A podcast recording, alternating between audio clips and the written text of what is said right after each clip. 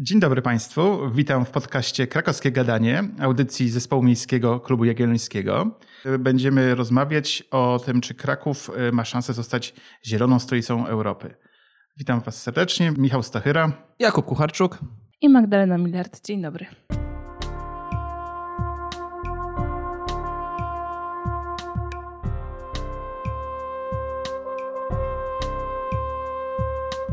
Krakowskie Gadanie. Podcast Klubu Jagiellońskiego Kraków. Kraków zielonym miastem to nieco brzmi jak oksymoron.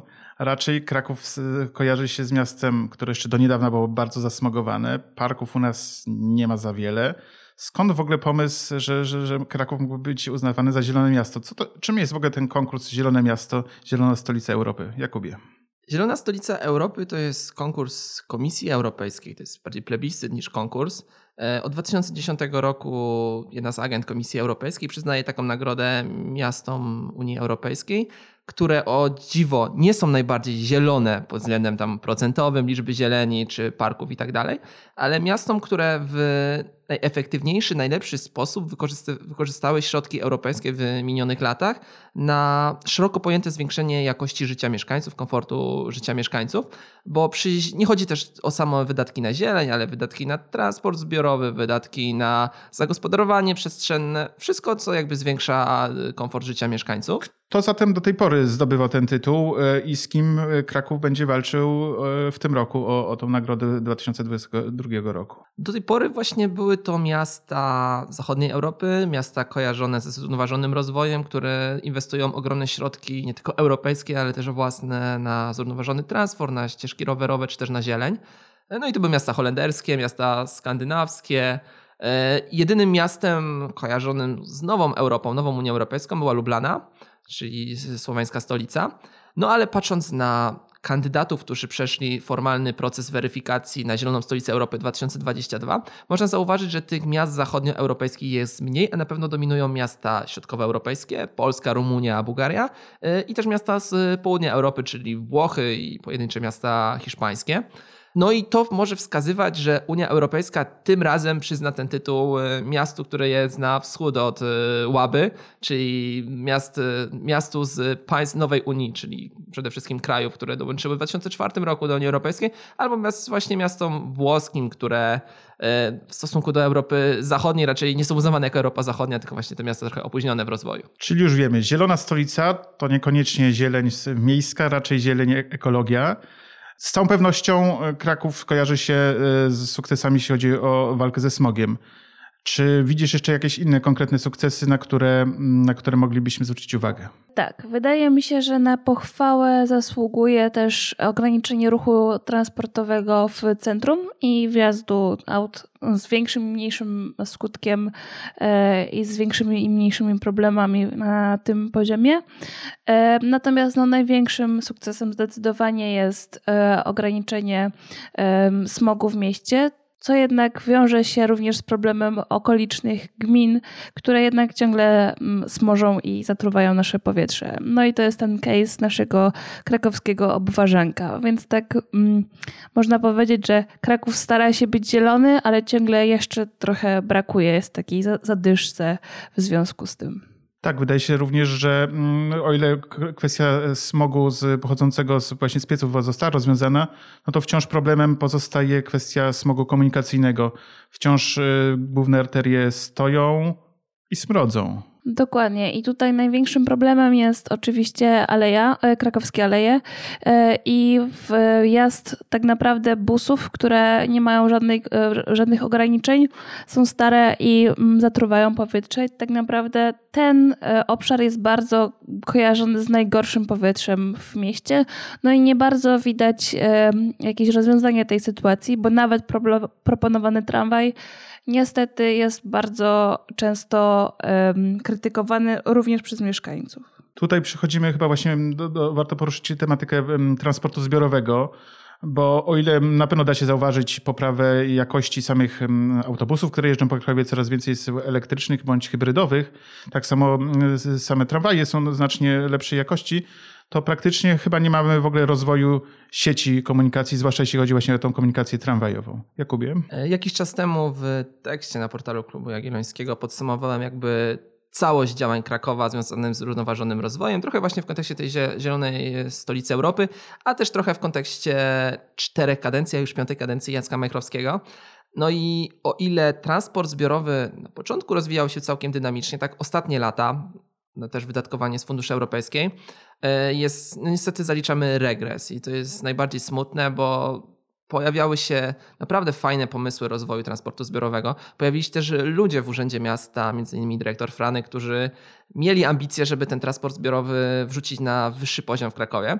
No ale niestety patrząc na ostatnie dwa lata, czyli raz nagromadzenie trochę niefortunne remontów, które na dłuższy okres sparaliżowały miasto, szczególnie w centrum, no a dwa jednakże ciągłe opóźnienia w kluczowych inwestycjach tramwajowych, jak tramwaj na Górkę Narodową, tramwaj na północ w ogóle Krakowa, bo nie tylko na Górkę, ale też na Prądnik Czerwony. Też, tak, łącząc z Mistrzejowicami. Tak, tak, łącząc z Mistrzejowicami. No i też w kierunku Galerii Bronowice z pętli Krowodrza Górka.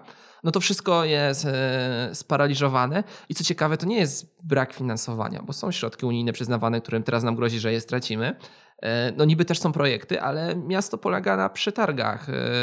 Albo te przetargi nie są rozstrzygane, bo źle zostały obliczone, albo pojawiają jakieś tam błędy, albo w ogóle nie można uzgodnić na przykład. Kwestię z Górką Narodową w ostatnich dniach to bardzo szczególnie było mocne, że tam wciąż nie ma wymaganych pozwoleń od różnych służb, różnych przedstawicieli też państwa na konkretne rozwiązania. Na przykład miasto wystąpiło o to, że chodniki muszą być za węskie. No i ten proces uzgadniania trwa, trwa bardzo długo i się ciągnie, a mieszkańcy północy Krakowa wciąż czekają. No i nie dziwię im się, że jednak podstawowym transportem komunikacji dla mieszkańców północy Krakowa wciąż jest samochód i Aleje dwudziestego dziewiątego listopada zawsze stoją popołudniami rano, Opolska zawsze stoi. No i to też bierze się oczywiście z tych mieszkańców, którzy napływają z tych przysłowiowych zielonych, ale ogólnie całej północy zamieszkiwanej nad Krakowem, no ale też również z tych osiedli północnych, które poza autobusami, które również stoją w korkach, nie mają alternatywy. Tak, bo dodać do tego tutaj trzeba, nie, nie istnieje w zasadzie bus pasów w dużej części, w dużej części tych ulic, o których była mowa, bądź też ich nie, niewystarczające uwolnienie. Jeśli chodzi o komunikację zbiorową, no warto też chyba jeszcze zwrócić uwagę na to, że wciąż jest ona bardzo koncentryczna. Wszystko, wszystko się zbiega właśnie w centrum Krakowa, brak jest takich linii obwodowych, zwłaszcza jeśli chodzi o linie tramwajowe, ale nawet jeśli chodzi o, o linie autobusowe, to wciąż, wciąż to wszystko idzie takimi bardzo konkretnymi korytarzami, z małą właśnie możliwością urozmaicenia i z dużym problemem, problemem jest to, że jakiekolwiek właśnie korki czy awaria w centrum bardzo często może sparaliżować cały Kraków. Czy oczywiście no to jest spuścizna tradycyjnego, historycznego Krakowa i to, że ten Kraków będąc jeszcze sto lat temu obszarowo całkiem niewielki, dużo mniejszy choćby od Lwowa w zaborze austriackim, no jednak ten transport się rozwijał centrycznie, linie szły albo przez w ogóle sam rynek, linie tramwajowe, albo wokół plant. No i spuścizną Jacka Majchrowskiego i jego rządów jest to, że tego trendu nie odwrócono. Że Kraków, mimo to, że się bardzo dynamicznie rozwijał w ostatnich dwudziestu latach, szczególnie po wejściu Polski do Unii Europejskiej, rozwijał się turystycznie i miliony turystów napłynęły, ale również rozwijał się w branży usługowej, której stał się de facto jednym z liderów tej części Europy. No ale te linie tramwajowe i co za tym idzie autobusowe pozostawały w centrum. No i w pewnym momencie, odczuwamy tego skutki już od kilku lat, to musiało się zatkać, to musiało pojawić się zatory, szczególnie, że to są bardzo wąskie linie tramwajowe, że to są linie bardzo awaryjne, no też linie wąskie wpływa to też na to, że mamy długą, która bije rekordy zatrzymań tramwajów przez to, że jest troszkę źle zaplanowana i ludzie tam nie potrafią zaparkować swoimi samochodami. No i to wszystko wpływa na to, że transport zbiorowy w Krakowie wciąż jest bardzo ślamazarny i nie jest alternatywą. Oczywiście ludzie, mieszkańcy centrum, to jest dla nich najlepszy, najlepszy jakby wybór komunikacyjny, ale już dla mieszkańców właśnie północy czy południa Krakowa, którzy niekoniecznie chcą do centrum dojechać, no i poza jakimiś liniami typu sto osiemdziesiąt cztery jadącym przez cały Kraków, które pewnie opóźnienia łapią dwadzieścia do trzydziestu minut, no nie mają alternatywy. Magdo, wspominałaś o transporcie indywidualnym, że są tutaj pewne, pewne, pewien progres się poczynił, natomiast no wciąż na pewno bolączką jest brak parkingów park and ride i brak jakiejś polityki względem samochodów poza ścisłym centrum. Oczywiście oczywiście tak. I tutaj pierwsze, co mi przychodzi na myśl, to zaprzestanie tej polityki właśnie park and ride jako niezbyt adekwatnej do Krakowa według Urzędu Miasta, z czym oczywiście można polemizować, ale wydaje mi się, że ogólnie to się wiąże z takim brakiem spójnej gospodarności miasta, czyli jak przeprowadzenie spójnej strategii pod względem ograniczenia ruchu samochodowego i jednocześnie zapewnienia właśnie tego komfortowego transportu zbiorowego. Zapewnienie jednej, dobrej jakości ścieżek rowerowych, które są spójne, które, są, które łączą całe miasto. To miasto jest organizmem, który musi się rozwijać równolegle w każdej dziedzinie. No i jeżeli stawiamy tylko na przykład na rozwój właśnie osiedli tańszych, które są pod miastem, a potem dziwimy się, że tam są korki i te, te obszary są po prostu rozjeżdżane, no to jakby to wynika właśnie z tego, że tej komunikacji zbiorowej nie ma, nie jest zaprojektowana i nie dorównuje innym obszarom, w których miasto się rozwija, czyli głównie osiedlom. Ja tutaj dorzucę taką ciekawostkę, która dla mnie jest w ogóle podsumowaniem jakby rządów Jacka Majchrowskiego.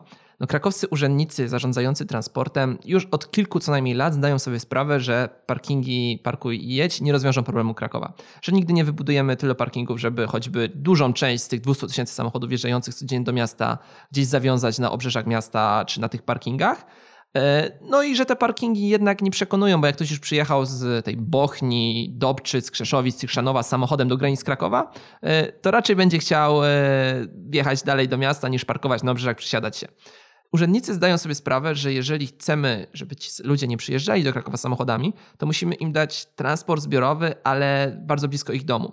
Czyli oni muszą wsiąść w pociąg w, tych, w tym Szanowie, w Dobczycach, w Bochni i tak dalej. Wszędzie tam, gdzie da się doprowadzić pociąg, a co najwyżej samochodem mogą dojechać na parking, parkuj i jedź w odległości kilku, kilkunastu kilometrów od domu, tam zostawić samochód, albo jeszcze lepiej jakby tam zostawić rower, albo tam dojechać właśnie komunikacją lokalną. No ale niestety radni nie są do tego przekonani i radni krakowscy wciąż jak mantrę powtarzają, że musimy budować park and ride. No bo piętnaście lat temu ktoś powiedział, że to jest dobry pomysł, radni, nie wszyscy się znają jakby na transporcie zbiorowym, no a prezydent i wiceprezydenci odpowiedzialni za to jakoś nie mają siły przebyć, przebicia i nie potrafią przekuć tych argumentów swoich urzędników, którzy przecież o tym im mówią, że parkingi parkujecie już nie opłacają i nie ma sensu jakby tracić i robić takich rzeczy jak czy to na Kurdywanowie, czy nawet na Ruczaju, gdzie przecież tam parkują nie ludzie przyjeżdżający do miasta, ale w większości pracownicy korporacji okolicznych. No albo jak ostatnio w Bronowicach, gdzie powstaje parking na kilkaset samochodów przy stacji kolejowej. Taki parking powinien powstać, nie powstanie w Zabierzowie, w Krzeszowicach, w Trzebini, czyli przy linii E trzydzieści, która idzie do Katowic. No i tam powinien być zapewniony takt pociągów co pół godziny, żeby ci ludzie mogli dojechać sprawnie do centrum miasta. Skoro już jesteśmy tak przy transporcie, to chyba warto jeszcze troszkę więcej powiedzieć o, o transporcie rowerowym, który w nowoczesnych miastach Europy na pewno jest bardzo dużą alternatywą.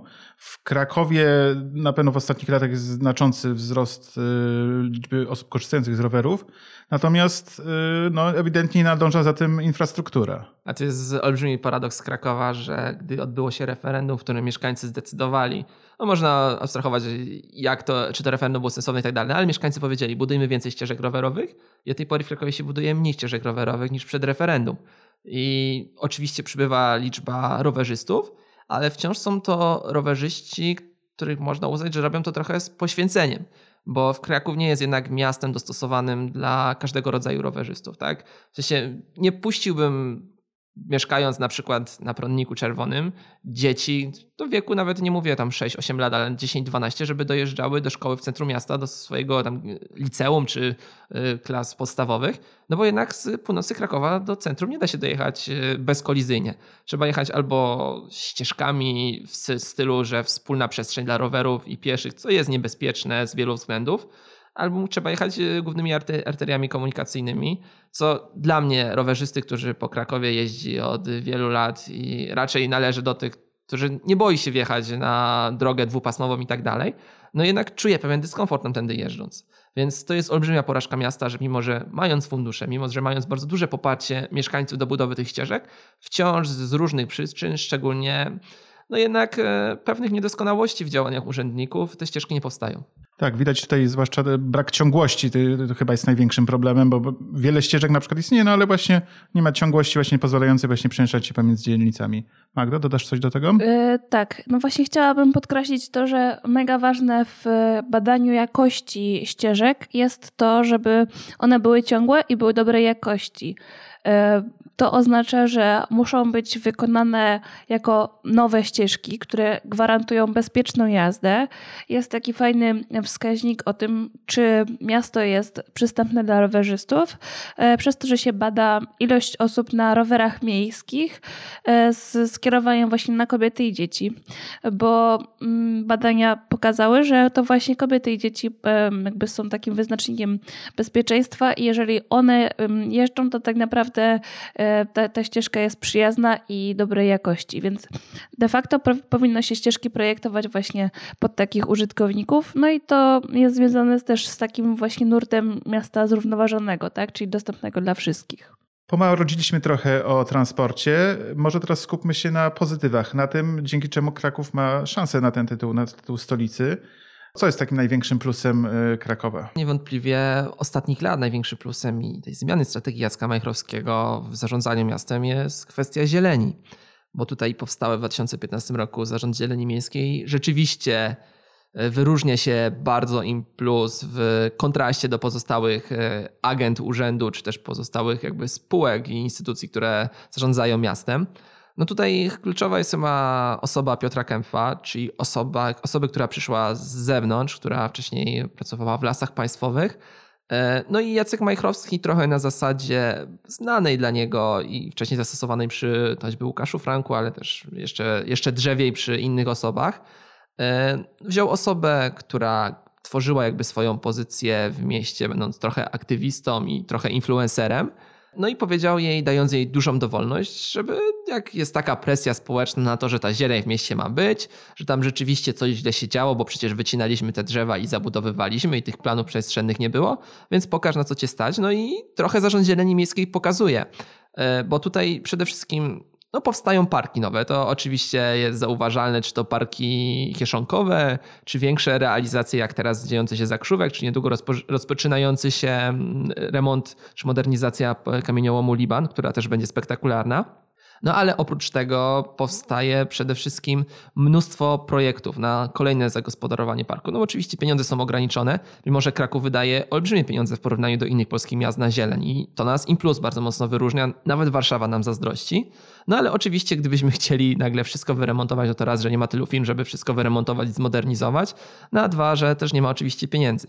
Więc to, co Zarząd Zieleni Miejskiej robi najlepiej, to przede wszystkim realizuje swoje projekty od A do Z. Bo to widzimy kontrast z projektami tramwajowymi, które oczywiście pewnie są trudniejsze, ale jednak Zarząd Dróg Miasta Krakowa, czy Zarząd Inwestycji Miejskiej, czy jak to się teraz nazywa, czy wcześniej nazywało, bo tutaj wiemy, że ostatnio były reorganizacje, no jednak wywraca się na kolejnych projektach, że są bardzo duże opóźnienia, że projekty, że modernizacje się przeciągają, albo że w ogóle nie dochodzi do rozstrzygnięcia przetargu, bo brakuje pieniędzy, albo nie zgłasza się firma. A jednak Zarząd Zieleni Miejskiej potrafi to robić w projektach, które też są rzędu wartości kilkudziesięciu milionów złotych, więc to nie są proste rzeczy, tak, do zrobienia. Więc tutaj jest olbrzymia zasługa Piotra Kempfa. No oczywiście pojawiają się też zarzuty ze strony wielu aktywistów zaangażowanych w zieleń miejską, że jednak te projekty nie są do końca robione tak, jak oni by chcieli, bo jednak drzewa są wycinane, bo na przykład trawa jest koszona w Krakowie zbyt krótko i tak dalej. No ja raczej się przychylam do zwolenników Zarządu Zieleni Miejskiej. Doceniam to, co się wydarzyło w ostatnich latach. Oczywiście pewnie można było być le- robić to lepiej, ale na przykład patrząc na kwestię Zakrzówka, która ostatnio jest bardzo krytykowana, pewnie w niektórych elementach słusznie, no ale jednak była olbrzymia presja, żeby ten Zakrzówek stał się z rezerwuaru trochę zieleni dzikiej na miejsce trochę wypoczynku krakowian. No i konsekwencją tego, że ten Zakrzówek jest zabezpieczany na wszelkie sposoby, bo jeżeli tam mają ci ludzie wypoczywać, no to pewnie urzędnik musi się zabezpieczyć, żeby te siatki ochronne były.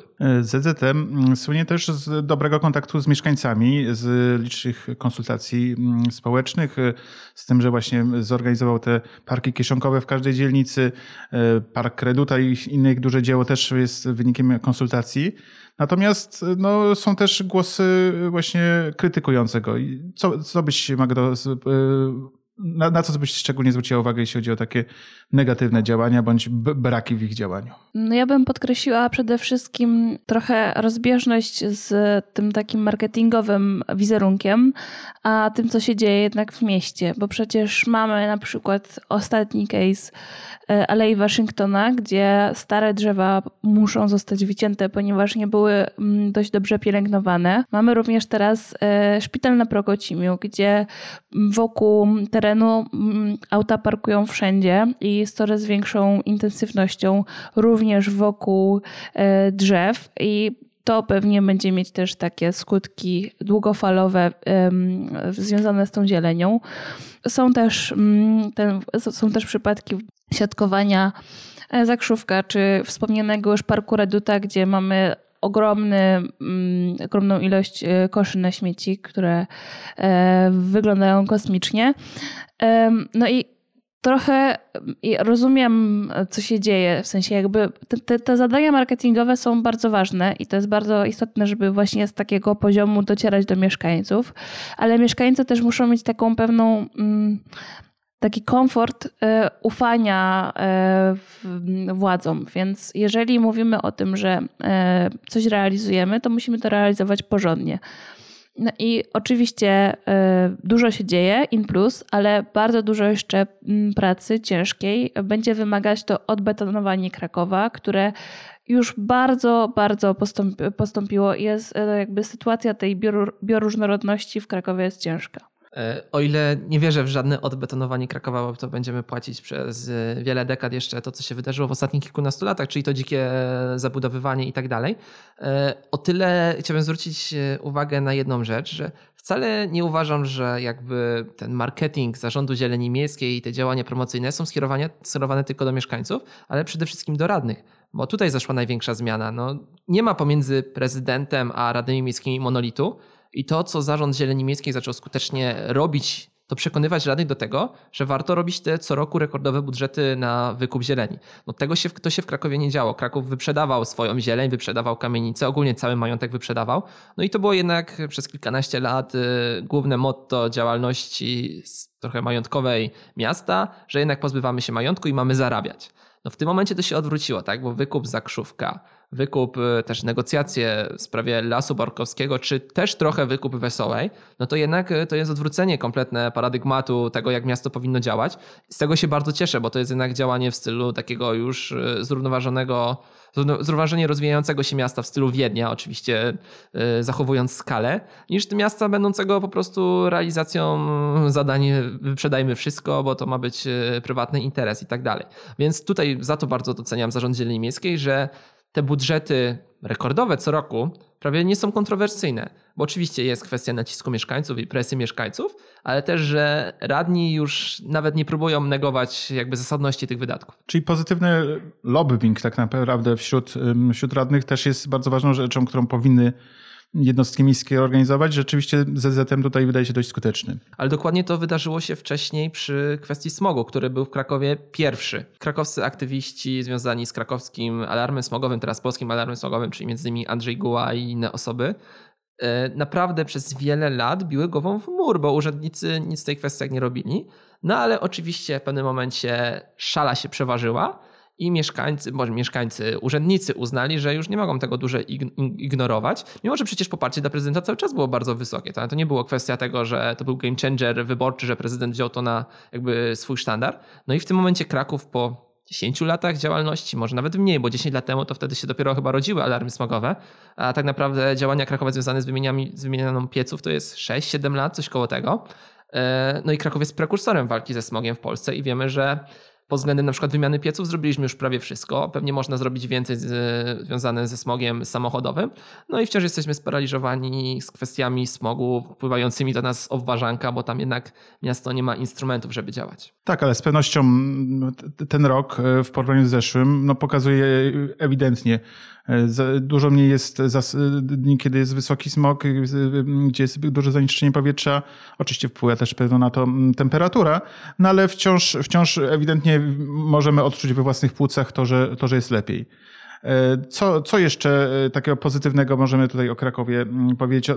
Co, co jest tym, co, co wskazuje na to, że, że, że właśnie ten tytuł mo- może się nam należeć. Wydaje mi się, że ważne jest podkreś- podkreślenie też tego, jaką mamy wodę w Krakowie, bo mamy ją bardzo dobrą, zdatną do picia prosto z kranu, a do tego jeszcze bardzo smaczną.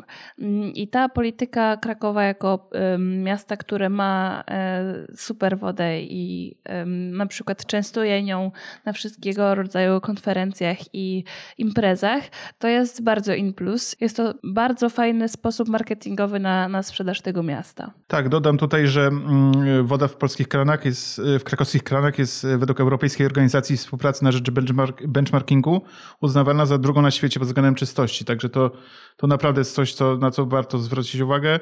No i też to, że możemy ograniczać kupowanie wody butelkowanej, na, co przyczynia się no też no do poprawy chociażby budżetów domowych. Woda to jedno i moim zdaniem to będzie duży argument, w, jeżeli na przykład dostaniemy tą zieloną stolicę Europy, ale też jeszcze większy argument moim zdaniem to jednak polityka śmieciowa. Budowa spalarni, która była finansowana z funduszy europejskich, czyli coś, co jest jakby wprost oceniane w tym plebiscycie, jest naprawdę dużym game changerem, pewnie już drugi raz dzisiaj używam tego słowa, w polityce śmieciowej. I widzimy teraz, gdzie w Polsce są bardzo duże problemy jakby z wahaniami cen, to Warszawa ma problem, ale nawet niektóre miasta po prostu nie mają co ze śmieciami robić, bo żadne firmy się nie zgłaszają na wywóz tych śmieci. Kraków nie ma problemu, Kraków te śmieci segreguje, a nawet jeżeli w niektórych dzielnicach nie segreguje, to one trafiają do spalarni, gdzie tam są segregowane i ten produkt końcowy, który z tego wychodzi, raz, że to jest ciepło, czyli trochę też polityka antysmogowa, tak, bo M P C ma jakby dodatkowe zasilanie, a nie musi palić tylko w łęgu. No a dwa, że jednak ten produkt końcowy jest całkiem zdrowy dla środowiska i ekologiczny, tak, i to jest coś, co w wielu polskich miastach się do tej pory nie wydarzyło, bo na przykład spalarni, dopiero na przykład Gdańsk myśli o spalarni, jest kilka mniejszych spalarni, ale Kraków też tutaj był prekursorem. To, co do tej pory nieco omijaliśmy, to kwestia planowania przestrzennego, które de facto jest jednym z podstawowych problemów w Krakowie. Mamy co prawda niemal siedemdziesiąt procent miasta pokrytego planem zagospodarowania przestrzennego, no jednak wciąż, wciąż trzydzieści procent pozostaje niepokryte. No a przede wszystkim liczne inwestycje z ostatnich lat, duże osiedla budowane bez, bez jakiejś kontroli, zamykające ścieżki, zamykające ruch powietrza, a też budowane w ten sposób, że nie uwzględniające infrastruktury miejskiej, spowodowały, że mamy w mieście po pierwsze chaos komunikacyjny, a po drugie, a po, a po drugie zmaga to problemy smogowe. Magdo, zajmujesz się mocno tą tematyką, przybliżysz nam troszkę? Ogólnie jakby ten problem y- polityki przestrzennej jest dość mocny w całej Polsce, nie tylko w Krakowie. I taka mm, trochę zaborcza polityka e, inwestorów, e, deweloperów, e, którzy są często przedstawiani jakby w tym najgorszym świetle, może zwróci, zwrócić szczególną uwagę tych, którzy się miastem zajmują i dostrzegają problemy. Tak, tak naprawdę nie ma się co dziwić, no bo mm, to wszystko wynika e, nie dość, że z polityki miasta, czyli jakby z dozwolenia na budowanie takich inwestycji na wuzetkach, jakimiś tam e, szybkimi akcjami, z maksymalizacji kosztów, no bo jednak każdy chce zarobić. No i brak takiej strategii patrzenia długofalowego na to, co, co z czego wynika. I na przykład mamy tutaj czy Ruczaj, czy zabudowane Zabłocie, czy Czyżyny, które bardzo chaotycznie również się zabudowywały. I właśnie takie przypadki pokazują to, jak jesteśmy w takim trochę rozkroku między tym, że chcemy coś robić, pozwalamy na, na budowanie i chcemy, żeby powstawały nowe inwestycje w naszym mieście, a z drugiej strony nagle później trochę budzimy się z ręką w nocniku, że tak naprawdę zepsuliśmy kawał dobrej przestrzeni i nie ma fizycznie możliwości na zmienienie tego, co już zostało wybudowane, bo przecież nikt nie będzie burzyć bloków i wprowadzać tam jakichś regulacji. Więc teraz tak naprawdę bardzo ważne jest, żeby sobie jak najmocniej tą politykę naszą przestrzenną uregulować i działać według studium strategii miasta, które ma konkretne wskaźniki, które ma konkretne cele i kierunki rozwoju. I zdawać sobie sprawę z tego, że to, co się dzieje w naszym mieście, ma długofalowy, wieloletni wpływ na całe życie i jakość miasta. Tutaj bym dodał jedną rzecz. Oczywiście można mieć pretensje do deweloperów i powinniśmy mieć pretensje do deweloperów, bo jednak często planowali bardzo krótkowzrocznie i te osiedla teraz wyglądają jak wyglądają. Można mieć też pretensje do urzędników, bo dziennikarze choćby Onetu w zeszłym roku w artykule pokazali dobitnie, że wiele decyzji podejmowanych w ostatnich latach przez krakowskich urzędników było w interesie nie miasta, nie mieszkańców, ale deweloperów i tam wyroków nie było, ale dziennikarze Onetu, Dawid Serafin między innymi pokazali to bardzo dobitnie, że tam te decyzje mogły być inne. Też również Ada Nawrocka na portalu Klubu Jagiellońskiego w takim dosyć głośnym artykule pokazywała, jak miasto mogło postępować inaczej i co by z tego dla miasta wynikło. Ale jednak tutaj bym wrzucił jedną łyżkę dziegciu dla, również dla nas, dla mieszkańców. Bo rozmawiając na przykład z deweloperami, dlaczego ciągle grodzicie te osiedla? Przecież nic na tym nie zyskujecie, nie maksymalizujecie na tym zysku. No wciąż słyszę, i to nie od jednego czy dwóch deweloperów, ale od wielu, nawet od takich deweloperów, którzy często są bardziej światli niż średnia deweloperska w kraju, słyszę, że jeżeli osiedle jest ogrodzone, no to się lepiej sprzedaje. Bo jednak ludzie, którzy chcą kupywać, gdzieś tam mają głęboko zakorzenione, często też na przykład przyjeżdżając, będąc przyjezdnym do Krakowa, że jednak ten płot jest jakimś synonimem, oznaką bezpieczeństwa. Też pewnie trochę luksusu, tak? Bo płot, domofon, kamera i ochroniarz, który wpuszcza. No to jest, mamy wiele takich osiedli w Krakowie, nie trzeba z nazwy wymieniać, żeby wiedzieć, gdzie się idzie. I tak zostało popsutych wiele, wiele jakby lokalizacji w Krakowie. No tych lokalizacji, o czym Magda powiedziała, nie będzie przybywać, więc my będziemy się musieli ciągle jakby uporać z tymi problemami, które już narosły, a nie będziemy mieli okazji. Może Wesoła teraz jest taką okazją, ale miejmy nadzieję, że nie zostanie zabudowana, no ale nie będzie kolejnych okazji na budowę nowych osiedli. A patrząc, trochę robiąc retrospekcję, dwadzieścia lat, czyli cały dwudziesty pierwszy wiek, w Krakowie nie powstało chociaż jedno dobre osiedle. Takie większe osiedle na kilkanaście bloków, które mogłoby być, możemy powiedzieć, że jest dobrze skomunikowane, że jest urbanistycznie dobrze zaplanowane, są usługi publiczne i jest chociaż przyzwoita architektura. Co więcej, no, ciężko wskazać takich przyzwoitych osiedli. Albo to w Krakowie mieliśmy dwa style projektowania, czyli jeden trochę w stylu Ruczaju. Budujemy od zera na gołej glebie i robimy to beznadziejnie. Albo Awia jest też podobnym przykładem, która w mniejszej skali. Albo to było psucie trochę osiedli P R L-owskich, które przecież też nie były najlepsze, ale jednak patrząc na to, co się teraz wydarzyło, były kilka klas wyższe. Bo miały usługi publiczne, były dobrze zaplanowane, była zieleń, no i przede wszystkim były dobrze skomunikowane. To, na co jeszcze warto zwrócić uwagę, to to, że wzrasta świadomość wśród mieszkańców. Coraz większe jest zainteresowanie tym, co się dzieje zarówno w najbliższym otoczeniu, jak i, jak i w większym, cała dzielnica. Coraz więcej pojawia się aktywistów, stowarzyszeń, fundacji, które, które działają na rzecz miasta i które bardzo często mają wpływ na kształtowanie się właśnie polityki miejskiej.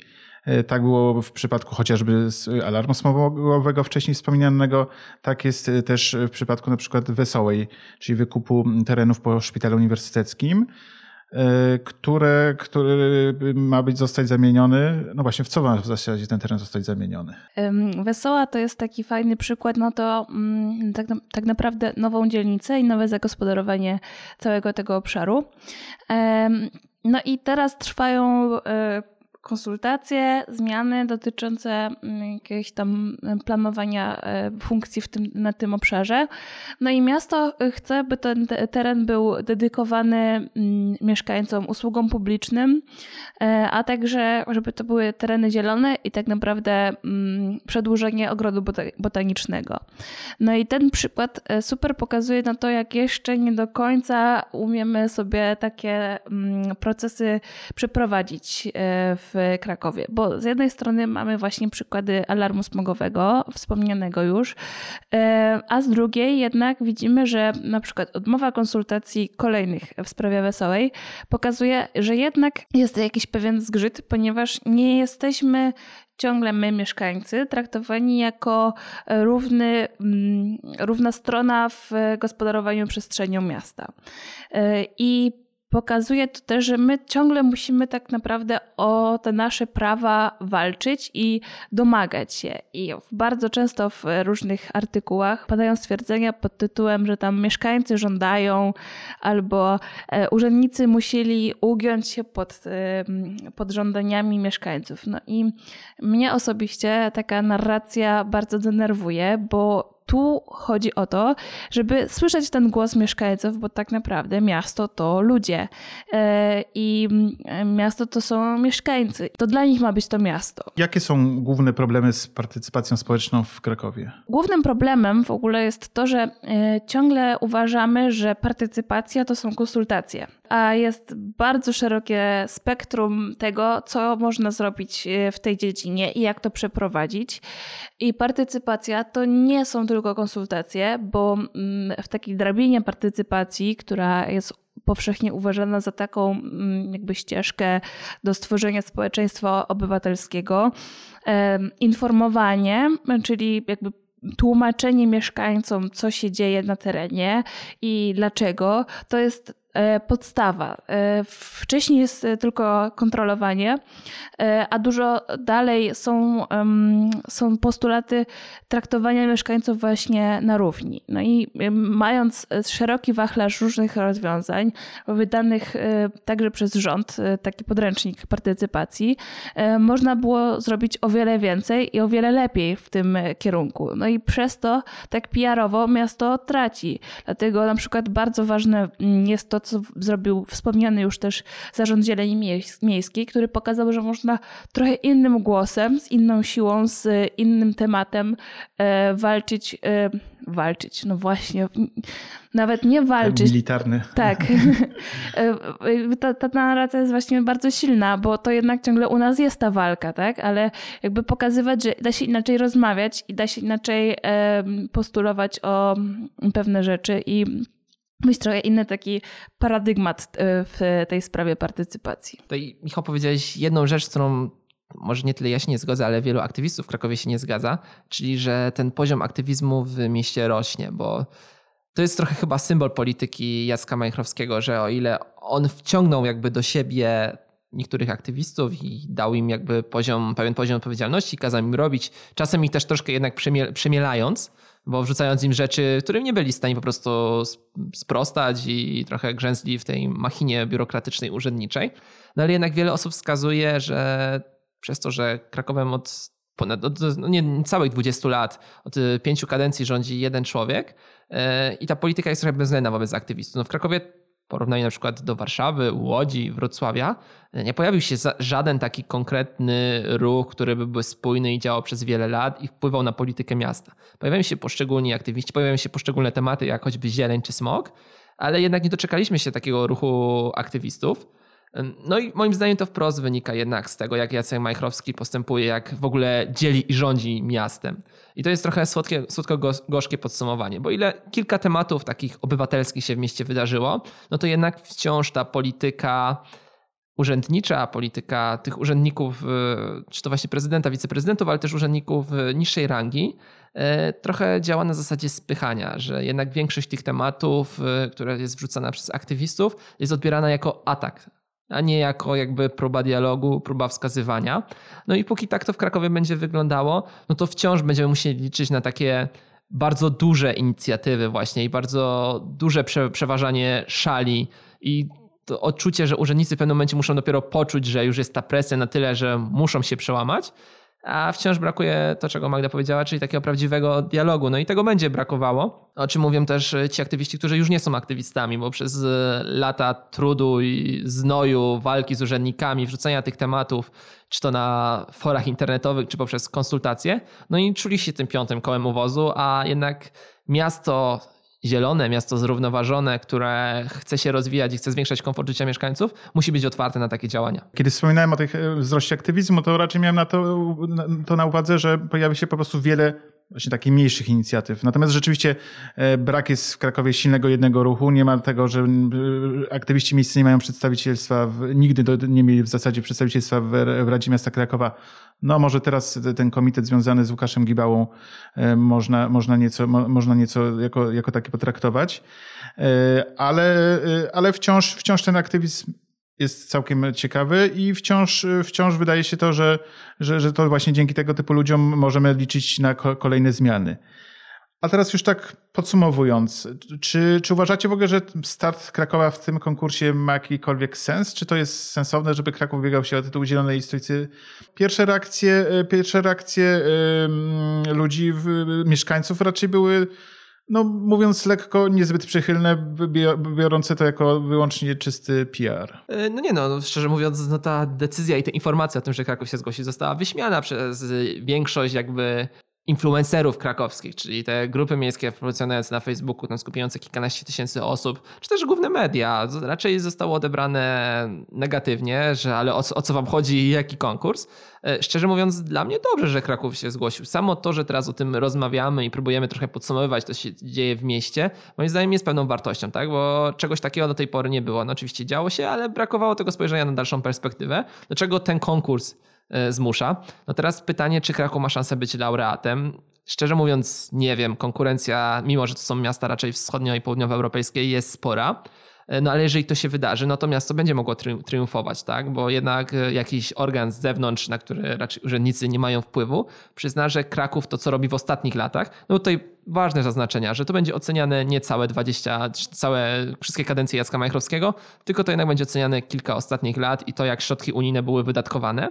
No jeżeli zostanie ocenione, że Kraków rzeczywiście pewnie tych miast robił to sprawnie i robił to skutecznie, no to wtedy urzędnicy będą mogli triumfować. No i to będzie trochę pewien bad na aktywistów i na wszystkich krytyków miejskich, których w mieście jest sporo. Ale z drugiej strony na pewno też będzie to jasna ścieżka dalszego rozwoju, bo skoro pozytywnie zostaną te działania ekologiczne czy prozielone nagrodzone, to, to będzie ewidentnie sugerowało, że tak należy dalej działać. Jasne. I tutaj jest właśnie pod, podkreślenie tej, tej wagi tego ekologicznego rozwoju, e, takich działań e, związanych z zielenią i z takim zrównoważonym rozwojem tego miasta, co jest ogólnie w takim mocnym trendzie kształtowania rzeczywistości, więc ja się bardzo cieszę, że podkreślamy to i też uważam, że ważne, są, ważne jest robienie sobie takich podsumowań dotyczących miasta, bo z tego właśnie wynika, że może niekoniecznie wszystko dzieje się w tym mieście źle i warto sobie zobaczyć, jakie są jakieś zalety i zobaczyć, jaki jest rozwój naszego miasta. Szczególnie to widać, jeżeli na przykład zmienimy sobie miasto, pojedziemy sobie do jakiegoś innego i zobaczymy, jakie rozwiązania są w innych miastach w Polsce i czy, te, czy nasze miasto tak de facto jest tak złe, jak nam się wydaje. I tym chyba akcentem zakończymy naszą dyskusję, która była znacznie dłuższa niż to sobie pierwotnie zamierzaliśmy, ale mamy nadzieję, że zainteresowała Was słuchaczy równie tak jak tutaj nas, nas rozmawiających. Waszymi gośćmi byli Jakub Kucharczuk i Magdalena Miliard. Dziękujemy. Oraz prowadzący to Michał Stachyra. Słuchaliście podcastu Krakowskie Gadanie, audycji Zespołu Miejskiego Klubu Jagiellońskiego. Kolejne odcinki będziecie mogli znajdować w kolejnych tygodniach na Spotify, SoundCloudzie oraz wszelkich innych serwisach podcastowych. Zapraszamy, żebyście obserwowali na Facebooku profil Klub Jagielloński Kraków. W następnych audycjach zajmować się będziemy kolejnymi tematami związanymi z problematyką miejską, zarówno w skali Krakowa, jak i skali globalnej. Nagrywane one będą zarówno przez nas, członków Zespołu Miejskiego Klubu Jagiellońskiego, jak również z udziałem zaproszonych gości. Serdecznie zapraszamy.